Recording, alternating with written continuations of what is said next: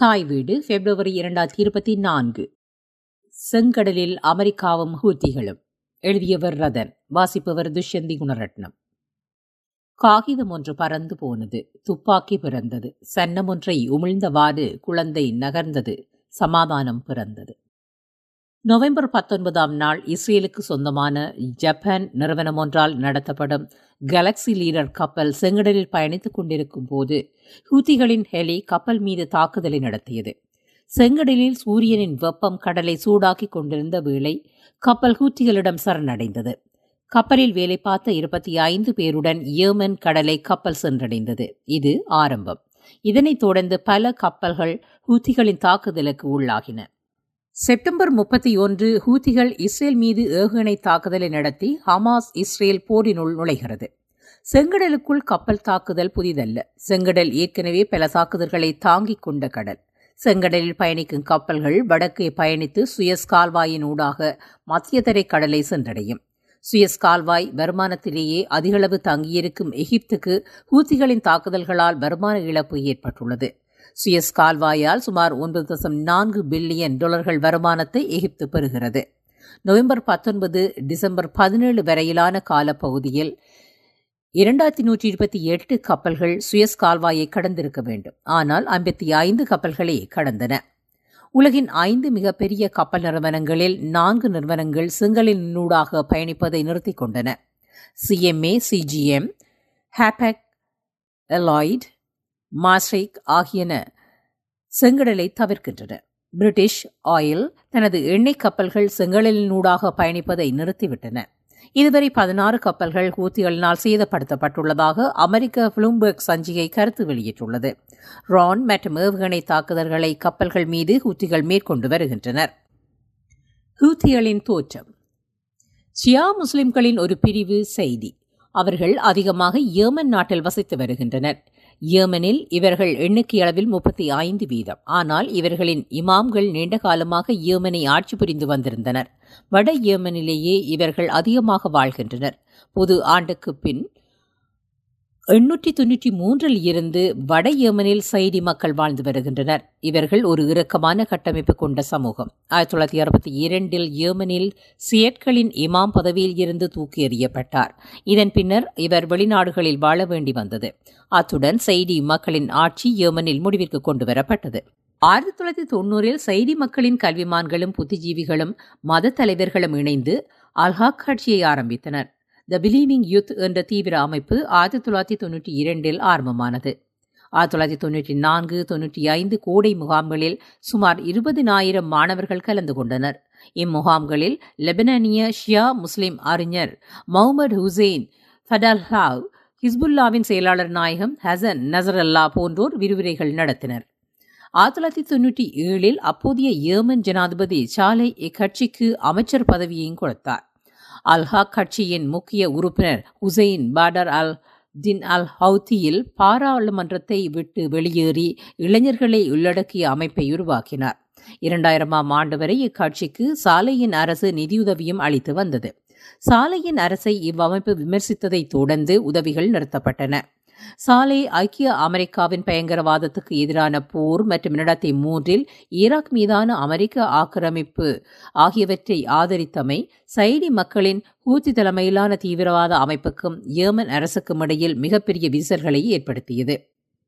Houthi அமைப்பினர் ஈரானை போன்று பின்வரும் சுலோகங்களை தங்களது நோக்கங்களாக முன்வைத்தனர்.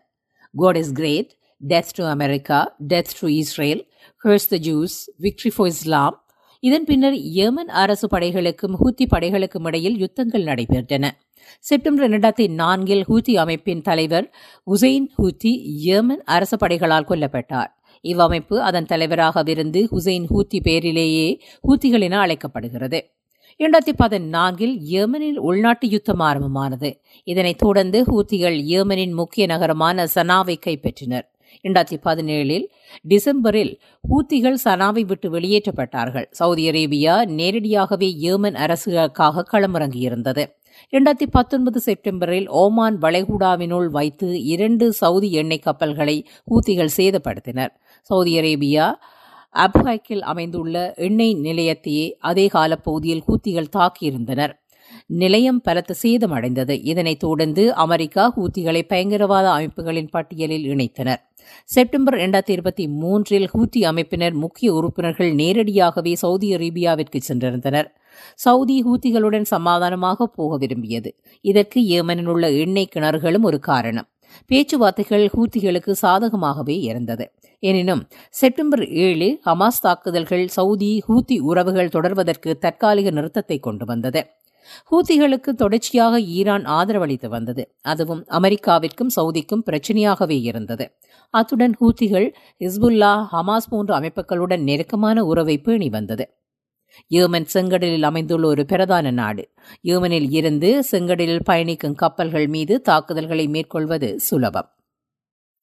செங்கடல் ஒரு வரலாற்று பார்வை.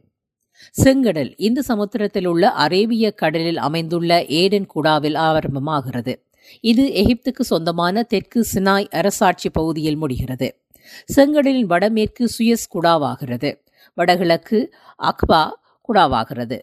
சுயஸ் குடா எகிப்தில் முடிகிறது. இதனையும் மத்திய தரை கடலையும் இணைத்து சுயஸ் கால்வாய் அமைக்கப்பட்டுள்ளது. அக்மா குடாவின் ஒரு புறம் தென்சினாய் அரசாட்சி பகுதி அமைந்துள்ளது. மறுபுறம் சவுதி அரேபியா அமைந்துள்ளது. இதன் முடிவில் இஸ்ரேல் ஜோர்டான் ஆகிய நாடுகள் அமைந்துள்ளன. சுயஸ்குடாவின் இருபுறமும் எகிப்தே உள்ளது. சுயஸ் கால்வாய் மற்றும் முழுதாக எகிப்துக்கு சொந்தமானதாகும். ஏடன் குடாவினை செங்கடலினுள் இணைக்கும் நீரிணையின் பெயர் பாப் அல் மர்டாப் ஸ்ட்ரெயிட் ஆகும். இது யேமனுக்கும் டிஜிபௌட்டி நாடுகளுக்கும் இடையில் அமைந்துள்ளது. இவ்விரு நாடுகளும் இரு கண்டங்களை சேர்ந்தவை. இந்த நீரிணை வெறும் இருபத்தி ஆறு மைல்கள் நீளம் கொண்டது. எனவே உலக கப்பல் வணிகத்தை கட்டுப்பாட்டுக்குள் வைத்திருக்கும் மேற்கு நாடுகளுக்கு இப்பகுதி ஏன் மிக முக்கியமானது என்பதற்கு இப்பகுதி அமைந்திருக்கும் பிரதேசங்களும் அமைவிடமும் முக்கிய காரணங்களாகும். செங்கடலின் எல்லைகளாக மேற்கு Eritrea Djibouti Somalia Sudan Egypt ஆகிய நாடுகள் உள்ளன. கிழக்கு எல்லைகளாக சவுதி அரேபியா ஏமன் ஆகிய நாடுகள் உள்ளன. ஆப்பிரிக்கா ஆசியா ஆகிய இரு கண்டங்களுக்கும் இடையில் செங்கடல் அமைந்துள்ளது. இதன் எல்லைகளில் அமைந்துள்ள நாடுகள் அனைத்தும் அரபு மக்கள் அதிகமான வாழும் நாடுகளாகும். செங்கடல் வணிகத்துக்கு மட்டுமல்லாமல் போர் நடைபெறும் காலங்களில் இராணுவ தளவாடங்கள் பரிவர்த்தனைக்கும் போர்க்கப்பல் தரித்து நிற்பதற்கும் முக்கியமானது. செங்கடலை எல்லையாக கொண்டுள்ள நாடுகள் அனைத்தும் வெவ்வேறு அரசியல் அதிகாரங்கள் கொண்ட நாடுகளாக உள்ளன. இவை அனைத்தும் ஒரு அணியிலோ அல்லது இரு அணிகளிலோ இல்லை. இது இப்பிரதேசத்தில் தொடர்ந்து பதற்றம் நீடிப்பதற்கு ஒரு காரணமாக உள்ளது. செங்கடலை சுற்றியுள்ள நாடுகள் உலக பொருளாதார மையங்களாகவும் உள்ளன. குறிப்பாக சவுதி அரேபியாவின் எண்ணெய் ஏற்றுமதிக்கு செங்கடல் பகுதி முக்கியமானது. செங்கடலில் துத்த நாகம் செம்பு தங்கம் வெள்ளி போன்றவற்றின் படிவுகள் உள்ளமை கண்டுபிடிக்கப்பட்டுள்ளது. காட்மியம் காபோல்ட் ஹைட்ரோகார்பன்ஸ் ஆகியவையும் உள்ளன. இவற்றை விட முன்னூறுக்கும் மேற்பட்ட மீனினங்கள் உள்ளன. உல்லாச பயணிகளுக்கும் நீரினுள் நீந்துவோருக்கும் பிரசித்தமான பிரதேசம். ஐரோப்பிய நாடுகளும் ஆசிய நாடுகளுக்கும் இடையில் பொருட்கள் பரிவர்த்தனை செய்வதற்கு கப்பல்கள் சுயஸ் கால்வாயினூடாகவே செல்கின்றன. அதேபோன்று பசிபிக் கடலுக்கும் அட்லாண்டிக் கடலுக்கும் இடையில் கப்பல் பயணங்களை சாத்தியப்படுத்தும் கால்வாயாக பனாமா கால்வாய் அமைந்துள்ளது. இவ்விரு கால்வாய்களும் இன்று உலகில் சர்வதேச வர்த்தகத்தில் பொருட்கள் பரிவர்த்தனையில் மிக முக்கிய பங்காற்றுகின்றன. இஸ்ரேல் உருவாக்கப்பட்ட போது அரபு நாடுகள் இஸ்ரேலின் உருவாக்கத்தை எதிர்த்தன. இஸ்ரேலுக்கு நெருக்கத்தை அரபு செங்கடலினூடாக செய்தன. இஸ்ரேலின் பொருளாதாரத்தினை பலவீனமாக்க வேண்டும் என்பது அரபு நாடுகளின் முக்கிய நோக்கமாகவிருந்தது. ஆயிரத்தி தொள்ளாயிரத்தி ஐம்பதுகளில் சுயஸ் கால்வாயின் ஊடாக பயணிப்பதற்கு இஸ்ரேலுக்கு தடை விதிக்கப்பட்டது. இஸ்ரேலை பொறுத்தவரை அகபாக் குடா மிக முக்கியமானது. ஆயிரத்தி தொள்ளாயிரத்தி நாற்பத்தி ஒன்பதில் அகபாக் குடாவின் அருகிலுள்ள ராஷ்ராஷ் ஜோர்டானிய நகரத்தை கைப்பற்றியது. இதன் மூலம் செங்கடலினுள் தனது காலை பதிப்பதற்கு முயற்சி செய்தது. ஆயிரத்தி தொள்ளாயிரத்தி அறுபத்தி ஏழில் இஸ்ரேல் அரபு நாடுகள் யுத்தம் சுயஸ் கால்வாயும் அகபா குடாவை செங்கடலினுடன் இணைக்கும் டைரன் நீரிணையும் மூடப்பட்டன. ஆயிரத்தி தொள்ளாயிரத்தி எழுபத்தி ஒன்றில் ஏமனுக்கு சொந்தமான பெரேம் தீவுக்கு அருகில் கடலில் அமைந்திருந்த இஸ்ரேலிய தளம் மீது பலஸ்தீன தீவிரவாதிகள் தாக்குதல்களை மேற்கொண்டு தளத்தை நிர்மூலமாக்கினர். இது செங்கடலில் இஸ்ரேலின் ஆதிக்கத்திற்கு பின்னடைவை ஏற்படுத்தியது. இஸ்ரேலின் வணிக போக்குவரத்துக்கும் இராணுவ விஸ்தரிப்புக்கும் பாதுகாப்புக்கும் சவாலாக அமைந்தது. ஆயிரத்தி தொள்ளாயிரத்தி அறுபத்தி ஏழு அரபு நாடுகள் இஸ்ரேல் யுத்தம் இஸ்ரேலின் பாதுகாப்புக்கு முக்கியத்துவமான போராகும். போரின் முடிவில் இஸ்ரேல் சுயஸ் கால்வாயின் கிழக்கு பகுதியான எகிப்தின் சினாய் பிரதேசத்தை கைப்பற்றியது. ஜோர்டானின் கட்டுப்பாடில் இருந்த மேற்கு கரை பிரதேசத்தையும் சிரியாவின் காலன் ஹைட் பிரதேசத்தையும் தனதாக்கியது. ஜோர்டான் சிரியா எகிப்து ஆகிய நாடுகளின் இஸ்ரேல் மீதான தாக்குதலுக்கு இப்பிரதேசங்கள் அரணாக அமைந்தன. போர் முடிந்த பின்னர் சுயஸ் கால்வாயின் கிழக்கு பகுதியில் அதாவது எகிப்திடம் இருந்து கைப்பற்றிய சினாய் பிரதேசத்தில் சுயஸ் கால்வாயை ஒட்டி பாதுகாப்பு அரண்களை அமைத்தது. இதனை பார்லெவ் லைன் என அழைப்பார்கள். அக்டோபர் ஆயிரத்தி தொள்ளாயிரத்தி எழுபத்தி மூன்றில் இந்த அரணை எகிப்து தாக்கியளித்தது பின்னர் ஆயிரத்தி தொள்ளாயிரத்தி எழுபத்தி ஒன்பதில் இஸ்ரேல் முற்றாக சினாய் பிரதேசத்தில் இருந்து வெளியேறியது. சுயஸ் கால்வாயின் ஊடாக இஸ்ரேல் பயணிப்பதற்கு எகிப்து அனுமதி அளித்தது. எகிப்து ஆப்பிரிக்க கண்டத்திலும் ஆசிய கண்டத்திலும் அமைந்துள்ளது. சினாய் பள்ளத்தாக்கு பிரதேசம் எகிப்தின் ஆசிய பகுதியாகும். இதன் பின்னர் இஸ்ரேல் செங்கடலின் எல்லை நாடுகளான சூடான் எத்தியோப்பியா போன்றிய நாடுகளில் தோன்றிய தேசிய இனப்பிரச்சினையில் ஆர்வம் காட்டியது. தீவிரவாதிகளுக்கு அரபு எதிர்ப்பாளர்களுக்கு ஆயுதங்களையும் நிதியையும் வழங்கி அவர்களை வளர்த்துவிட்டது அதன் மூலம் செங்கடலில் தனது ஆதிக்கத்தையும் கட்டுப்பாட்டையும் வளர்க்க இஸ்ரேல் விரும்பியது. சினாய் பிரதேசத்தின் தெற்கு பகுதியில் அமைந்துள்ள ஷாம் அல் சைக் பிரதேசத்தில் ஐக்கிய நாடுகள் படைகளை நிறுத்துமாறு இஸ்ரேல் அமெரிக்காவை வற்புறுத்தியது. செங்கடலை ஒரு சர்வதேச கடலாக மாற்றுமாறு ஐக்கிய நாடுகளையும் அமெரிக்காவையும் இஸ்ரேல் வற்புறுத்தியது. இதற்காக பிரச்சாரமும் செய்தது. எரிட்ரியா சுதந்திரம் பெற்ற பின்னர் இஸ்ரேல் எரித்திரிய அரசுக்கு பல வழிகளில் உதவி செய்தது. இஸ்ரேலின் இவ்வுதவிகளின் விளைவு சுதந்திர எரித்திரியா அரபு நாடுகளின் கூட்டமைப்பில் இணைய மறுத்தது. ஃபஹாக் ஃபாட்டிமா ஹால்ப் ஆகிய இரிட்ரியாவுக்கு சொந்தமான செங்கடலில் உள்ள தீவுகளை இஸ்ரேல் தனது பாதுகாப்பு தேவைகளுக்கு இன்றும் பயன்படுத்தி வருகிறது. எரித்ரியாவின் பாதுகாப்பு மற்றும் பாதுகாப்பு தொழில்நுட்ப துறை போன்றன இஸ்ரேலின் தொழில்நுட்ப உபகரணங்களே பயன்படுத்துகின்றன. அரபு நாடுகளின் பொருட்களுக்கு எதிராக எரித்திரிய சந்தையில் இஸ்ரேலின் பொருட்களும் விற்கப்படுகின்றன. எரித்ரியாவின் ராணுவம் நவீனமயமாக்கப்படுவதற்கும் இஸ்ரேல் உதவி புரிந்தது. செங்கடல் நாடுகளில் இஸ்ரேலிடம் மட்டுமே அணுவாயுதம் உண்டு. எனவே மற்ற நாடுகள் இஸ்ரேலின் விரிவாக்கத்தை வேடிக்கையை பார்க்க முடிந்தது. செங்கடலில் கப்பல் பயணிப்பது இலகுவான விடயமல்ல. ஆழம் உயர் அலைகள் கடும் வெப்பம் போன்ற பல சிக்கல்கள் உள்ளன. ஆனால் எண்ணெய் வணிகம் இப்பகுதியினூடாக நடைபெறுவதனால் உலக நாடுகளின் கவனம் இப்பகுதியை நோக்கி எப்பொழுதும் இருக்கும். எனவே இக்கடலின் ஊடாக பயணிப்பதனை பாதுகாப்பானது என பல நாடுகள் கருதுகின்றன. இக்கடல் பகுதியின் மீது பல சக்திகள் கவனம் செலுத்துகின்றன. அமெரிக்காவிற்கு செங்கடல் பகுதி மிக முக்கியமானது. டிஜிபாட்டிக்கில் அமெரிக்க ராணுவம் தளம் உள்ளது மத்திய கிழக்கு நாடுகளை தனது ஆதிக்கத்துக்குட்படுத்துவதற்கும் மத்திய கிழக்கில் அமெரிக்க நிறுவனங்களுக்கு சொந்தமாக உள்ள எண்ணெய் நிறுவனங்களின் வர்த்தகம் இலகுவாக நடைபெறுவதற்கும் ரஷ்யாவின் விரிவாக்கத்தை கட்டுப்படுத்துவதற்கும் செங்கடல் முக்கியம். முன்னர் ஐரோப்பிய நாடுகள் செங்கடலின் ஊடாகவே ஆப்பிரிக்க நாடுகளை கைப்பற்றின.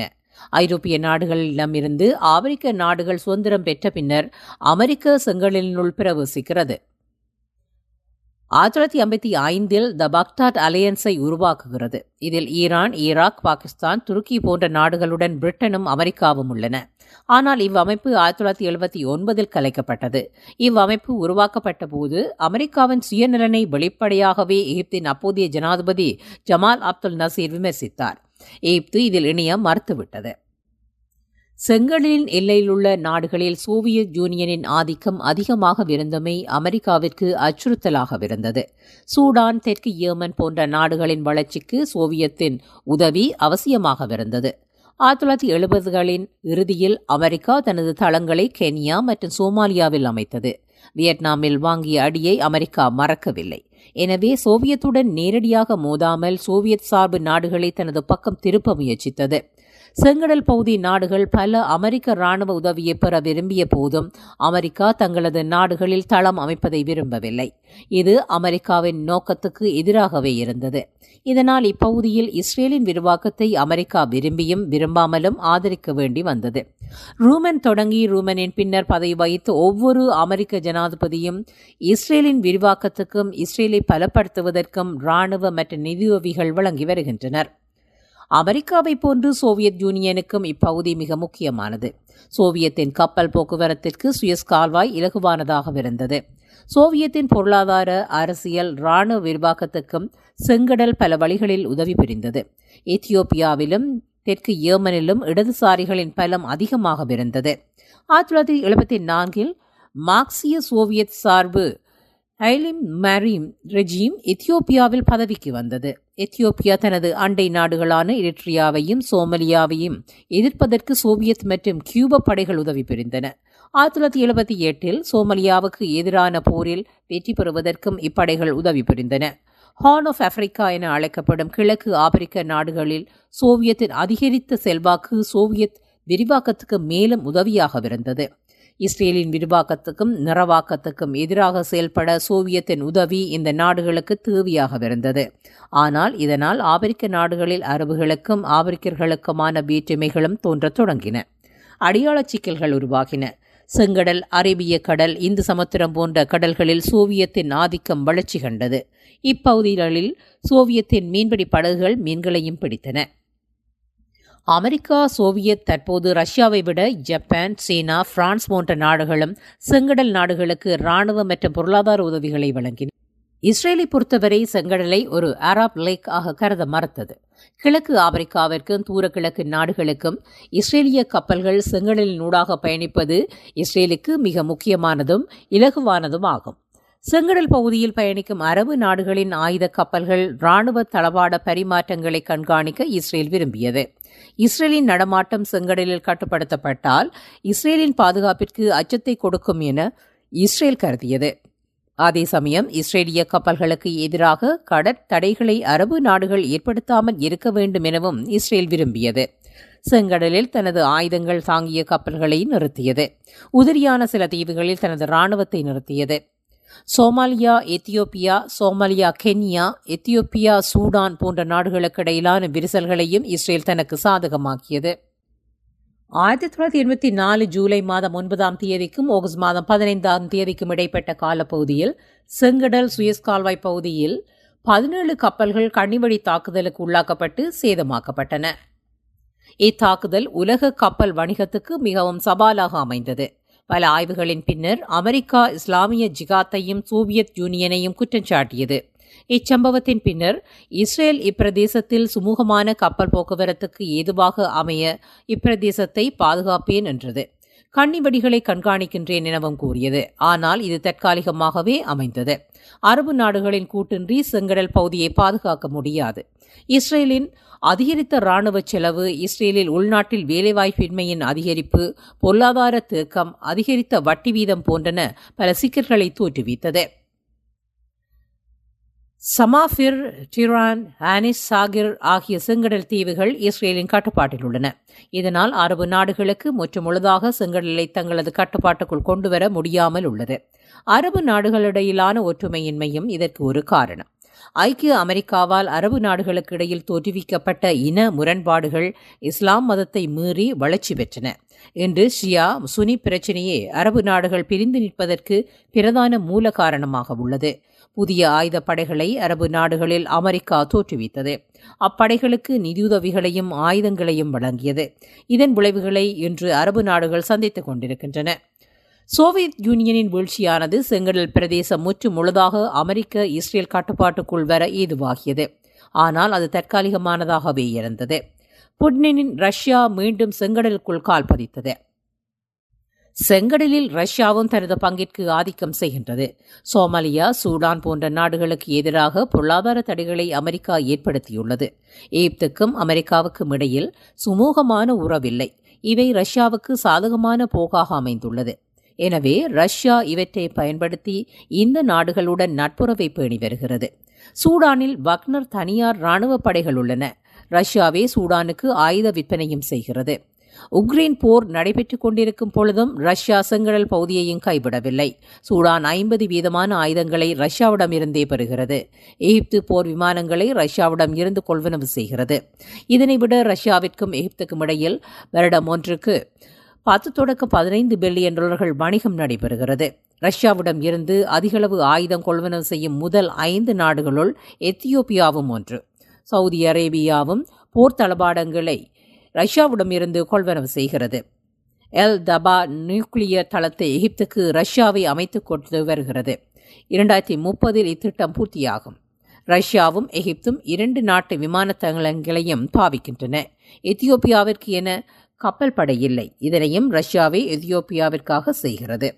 ரஷ்யா மூன்று விடயங்களால் செங்கடலை முக்கியமாக கருதுகிறது. முதலாவது அமெரிக்கா பொருளாதார தடை விதித்த நாடுகளை தனக்கு சாதகமாக்கி தனது ஆயுதம் மற்றும் பொருட்கள் ஏற்றுமதியை அதிகரிக்கலாம் அதிகரிக்கிறது. இரண்டாவது ஹூத்திகளின் கப்பல்கள் மீதான தாக்குதல்களால் எண்ணெய் பொருட்களின் விலைகள் அதிகமாகும். எண்ணெய் விநியோகத்துக்கான காலமும் அதிகரிக்கும். இதனை சாதகமாக பயன்படுத்தி தனது எண்ணெய் பொருட்களை விற்பனை செய்து வருகிறது. ஆயிரத்தி தொள்ளாயிரத்தி எண்பத்தி நாலில் இருந்து செங்கடலில் கப்பல்கள் தாக்குதலுக்கு உள்ளாக்கப்பட்டு வருகின்றன. மூன்றாவது இந்து சமுத்திரத்தில் தனது ஆதிக்கம் இருக்க வேண்டும். அது இந்தியா மற்றும் ஆசிய நாடுகளுடனான தனது வணிக அரசியல் உறவுக்கு ஏதுவாக இருக்கும் என கருதுகிறது.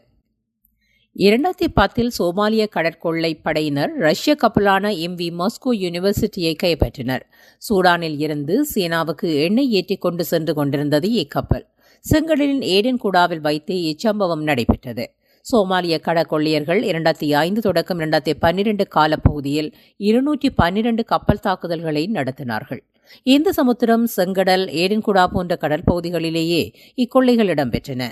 இக்கப்பலை கடத்தி ஆயிரம் மைல் தூரம் கொண்டு சென்று கொள்ளையடித்துவிட்டு கைவிடுவார்கள். உலக வங்கியின் அறிக்கைகளின் பிரகாரம் சுமார் பதினெட்டு பில்லியன் டாலர்கள் கப்பல் வணிக நிறுவனங்களுக்கு நட்டம் ஏற்பட்டதாக தெரிவிக்கப்பட்டுள்ளது. இரண்டாயிரத்தி பன்னிரண்டுக்கு பின்னர் இரண்டு கப்பல்களே சோமாலிய கடற்கொள்ளையினரால் கடத்தப்பட்டது. இதில் இடைநிலையை சோமாலிய அரசு மற்றும் சோமாலிய வணிக நிறுவனங்களுக்கு பங்கிருந்தமை தெரிய வந்துள்ளது கடற்கொள்ளையினருக்கு நிதியுதவி அளித்து கொள்ளையடிக்கப்பட்டவற்றில் பங்குகளை பெற்றுள்ளனர். சோமாலிய கப்பல் கொள்ளை படையினரை அழிப்பதில் ரஷ்யாவுக்கு முக்கிய பங்கிருந்தது. ரஷ்யாவிடம் செங்கடல் கப்பல் படையொன்றும் உண்டு. சோமாலிய கப்பல் கொள்ளையினரை கட்டுப்படுத்துவதில் நேட்டோவும் ஐரோப்பிய ஒன்றியமும் இணைந்து செயல்பட்டன. ஆனாலும் செங்கடல் நாடுகளில் உள்நாட்டு போராட்டங்கள் நாடுகளுக்கு இடையிலான போர்கள் தொடர்ந்து கொண்டே இருக்கின்றன. ஹமாஸ் இஸ்ரேல் போர் தொடங்கியதை அடுத்து ஹூத்திகள் செங்கடல் கப்பல்கள் மீது தாக்குதல்களை நடத்தி வருகின்றனர்.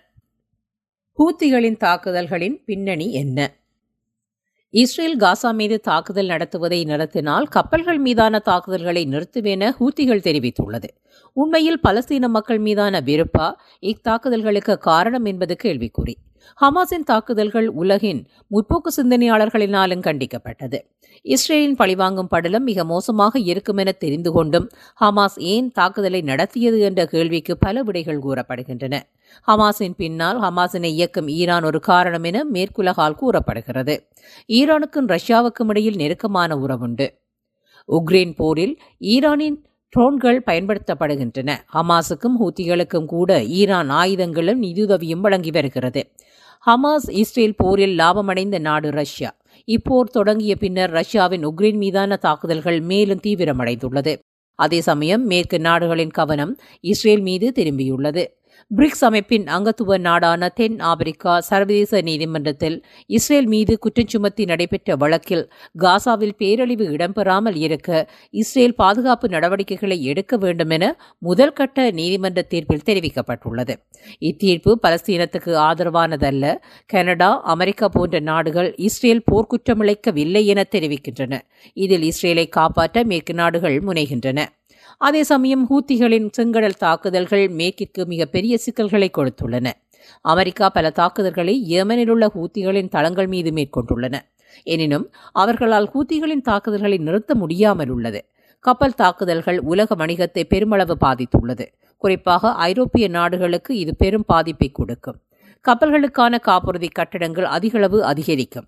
கப்பல்களுக்கான காப்புறுதி நிறுவனங்களும் பல கோடிகளை கப்பல் நிறுவனங்களுக்கு காப்புறுதி பணமாக வழங்க வேண்டி வரும் கப்பல்கள் செங்கடலை தவிர்த்து ஆப்பிரிக்க கண்டத்தை சுற்றிச் சென்றால் அதற்கான செலவு அதிகமாகும். அச்செலவை ஈடுகட்ட சாதாரண மக்கள் அதிக பணம் கொடுத்து பொருட்களை வாங்க வேண்டி வரும் மத்திய கிழக்கின் வறுமை நாடான ஏமனின் மக்களுக்கும் ஹூத்திகளின் போரினால் பாதிப்புள்ளது என்பது மறப்பதற்கில்லை.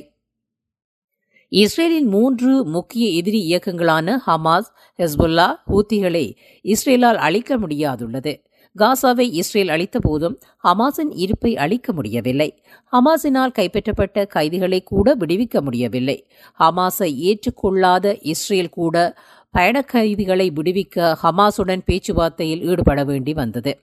ஏமனுள்ள ஹூத்திகளின் அறுபது தளங்கள் மீதும் அமெரிக்காவும் பிரிட்டனும் ஜனவரி மாதம் பதினெட்டாம் தேதி தாக்குதலை மேற்கொண்டனர்.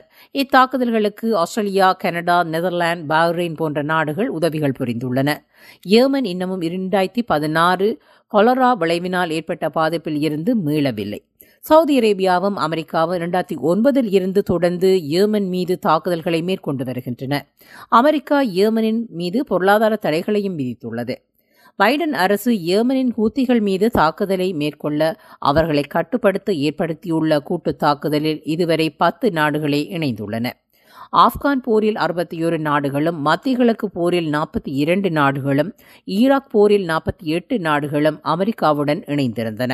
அவற்றுடன் ஒப்பிடும்போது ஏமனுடனான போரில் அமெரிக்காவினால் பல நாடுகளை இணைக்க முடியாமல் உள்ளது. இது உலகளவில் அமெரிக்கா தனது வல்லரசு தாக்கத்தை இழந்து வருவது தெரிகிறது. அமெரிக்க ஊடக அறிக்கைகளின் பிரகாரம் ஹமாஸ் இஸ்ரேல் போர் தொடங்கிய முதல் மூன்று மாதங்களில் அதாவது அக்டோபர் டிசம்பர் இவைகளில் இஸ்ரேல் இருபத்தி ஒன்பதனாயிரம் குண்டுகளை காசா மீது வீசியுள்ளது. அமெரிக்க விமானப்படை இக்குண்டுகள் வீச்சுக்கள் இலக்குகளை எவ்வாறு சென்றடைய வேண்டும் என ஆலோசனை வழங்கியுள்ளது. இஸ்ரேல் சிரியா மீதும் குண்டுகளை வீசியுள்ளது. சீனாவும் தென்சீன கடலில் பல புதிய தீவுகளை உருவாக்கியுள்ளது. இது சர்வதேச சட்டத்துக்கு மாறானது என இன்டர்நேஷனல் ட்ரிபியூனல் தீர்ப்பளித்த போதும் சீனா அத்தீர்ப்புக்கு மரியாதை அளிக்கவில்லை. பிலிப்பீன்ஸ் கடல் எல்லைக்குள் சீனா பிலிப்பீன்ஸ் விநியோக கப்பல்களை தாக்கி அளித்தது அதேபோல் உக்ரைன் போர் ஆரம்பித்த பின்னர் ரஷ்யாவின் எரிவாயு குழாய்களான நார்த் ஸ்ட்ரீம் ஒன்று இரண்டுகள் சேதப்படுத்தப்பட்டுள்ளது. உலக கடப்பரப்பில் ஹூத்திகள் மட்டுமல்ல பல நாடுகள் சர்வதேச சட்டங்களுக்கு எதிராக செயல்பட்டுள்ளன. ஹமாஸ் இஸ்ரேல் போரானது அடுத்த கட்டத்தை நோக்கி நகர்ந்து கொண்டிருக்கிறது. ஈரானில் ஜனவரி மூன்று நடைபெற்ற குண்டுவீச்சு சம்பவத்துக்கு ஈரான் அமெரிக்காவை குற்றம் சாட்டியுள்ளது. மத்திய கிழக்கில் அமெரிக்கா தொடர்ந்து ஈரானியர்களை குறிவைத்து கொன்று வருகிறது. ஈரான் பாகிஸ்தானில் தாக்குதல்களை மேற்கொண்டுள்ளது. பதிலுக்கு பாகிஸ்தானும் தாக்கியுள்ளது. இஸ்ரேல் பலஸ்தீனத்துக்கான அங்கீகாரத்தை வழங்க தொடர்ந்து மறுத்து வருகிறது. பணிய கைதிகளை விடுவிக்க ஹமாஸ் விதித்த நிபந்தனைகளை இஸ்ரேல் நிராகரித்துள்ளது. அதே சமயம் உலக நாடுகள் இஸ்ரேலை பலஸ்தீனத்தை அங்கீகரிக்க ஒஸ்லோ ஒப்பந்தத்தை அமுல்படுத்த கோரிக்கை விடுத்துள்ளன. அமெரிக்கா இஸ்ரேலின் ஊடாக மத்திய கிழக்கில் ஒரு குழப்ப நிலையை உருவாக்க முனைகிறது.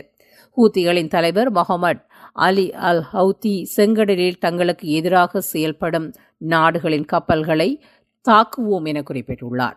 ஊத்திகள் இஸ்ரேலை பாதுகாக்கும் அல்லது இஸ்ரேலுக்கு ஆதரவளிக்கும் உதவி செய்யும் நாடுகளின் கப்பல்களையே தாக்குகிறார்கள். கனடா உட்பட பல நாடுகள் பொருட்கள் விநியோகம் பாதிப்படைந்துள்ளதாக குற்றம் சாட்டியுள்ளார்கள்.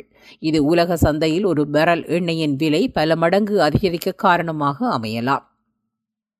ஏமனில் ஹூத்திகளின் நிலைகள் மீது அமெரிக்காவும் பிரிட்டனும் தாக்குதல்களை தொடர்ந்து மேற்கொள்கின்றன. ஏமனில் ஹூத்திகளில் அளிக்கப்படுவதை சவுதி அரேபியா விரும்புகிறது. சவுதியின் எண்ணெய் விநியோகம் ஹூத்திகளினால் பாதிக்கப்பட்டுள்ளதாக சவுதி தெரிவிக்கிறது. இக்குண்டுவீச்சுகளில் செங்கடலில் ஹூத்திகளின் கட்டுப்படுத்தாவிட்டாலும் சவுதிக்கு அமெரிக்கா செய்யும் உதவியாக அமையும். ஆனால் ஐக்கிய நாடுகள் பாதுகாப்பு கவுன்சிலின் ரெசல்யூஷன் இரண்டாயிரத்தி எழுநூற்றி இருபத்தி இரண்டு பிரகாரம் ஹூத்திகள் மீது அமெரிக்கா நேரடியாக தாக்க முடியாது. ஊத்திகளின் தாக்குதல்கள் விரைவில் நின்றுவிடும். காசாவையும் முற்று முழுதாக அழித்து விட்டார்கள். அங்குள்ள கல்லறைகள் மீதும் இஸ்ரேல் தாக்குதலை நடத்தியுள்ளது. அவர்களால் பலஸ்தீன மக்கள் ஹமாஸுக்கு கொடுக்கும் ஆதரவை அளிக்க முடியவில்லை. பலஸ்தீன மக்களின் சுதந்திர உணர்வை அளிக்க முடியவில்லை. ஆனால் இன்னும் சில மாதங்களில் முற்றாக போர் நின்றுவிடும். காசாவில் கொல்லப்பட்ட பலஸ்தீனியர்களின் உடல்கள் மீது இஸ்ரேலின் கொடி அசைந்தாடும். காற்றின் வேகத்தில் கொடி அமெரிக்கா என கீதம் எழுப்பும். உலகம் அமைதியாக அக்கீதத்தை செவிமடுக்கும். ஜனவரி இருபத்தி எட்டில் செங்கடலில் பயணித்துக் கொண்டிருந்த பிரித்தானிய நிறுவனம் நிர்வகிக்கும் கப்பலை ஊத்திகள் ட்ரோனை ஏவி பாதிப்படைய செய்துள்ளது. ரஷ்யாவில் வாங்கப்பட்ட எண்ணெயை சிங்கப்பூருக்கு இக்கப்பல் ஏற்றிச் சென்று கொண்டிருந்தது.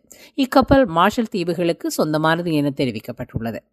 ஜனவரி இருபத்தி ஒன்பது அன்று அமெரிக்க கடற்படை கப்பலை நோக்கி ஹூத்திகள் ஏவுகணைகளை ஏவியுள்ளனர். ஹூத்திகள் தொடர்ச்சியாக பிரித்தானிய மற்றும் அமெரிக்க நிறுவனங்கள் நிர்வகிக்கும் கப்பல்களையே தாக்குகிறார்கள். அத்துடன் இஸ்ரேலுக்கு பொருட்களை ஏற்றிச் செல்லும் கப்பல்களும் ஹூத்திகளினால் தாக்குதலுக்கு உள்ளாக்கப்பட்டுள்ளது. இதுவரை இருபத்தி நான்கு கப்பல்கள் தாக்கப்பட்டும் தாக்கப்பட முயற்சிக்கப்பட்டும் உள்ளது. போர் மற்றொரு பக்கத்தில் விரிவடைந்து செல்கிறது. காசாவை கட்டடங்கள் குடியிருப்புகள் அற்ற நிலமாக தொன்னூறு வீதம் இஸ்ரேல் மாற்றிவிட்டது.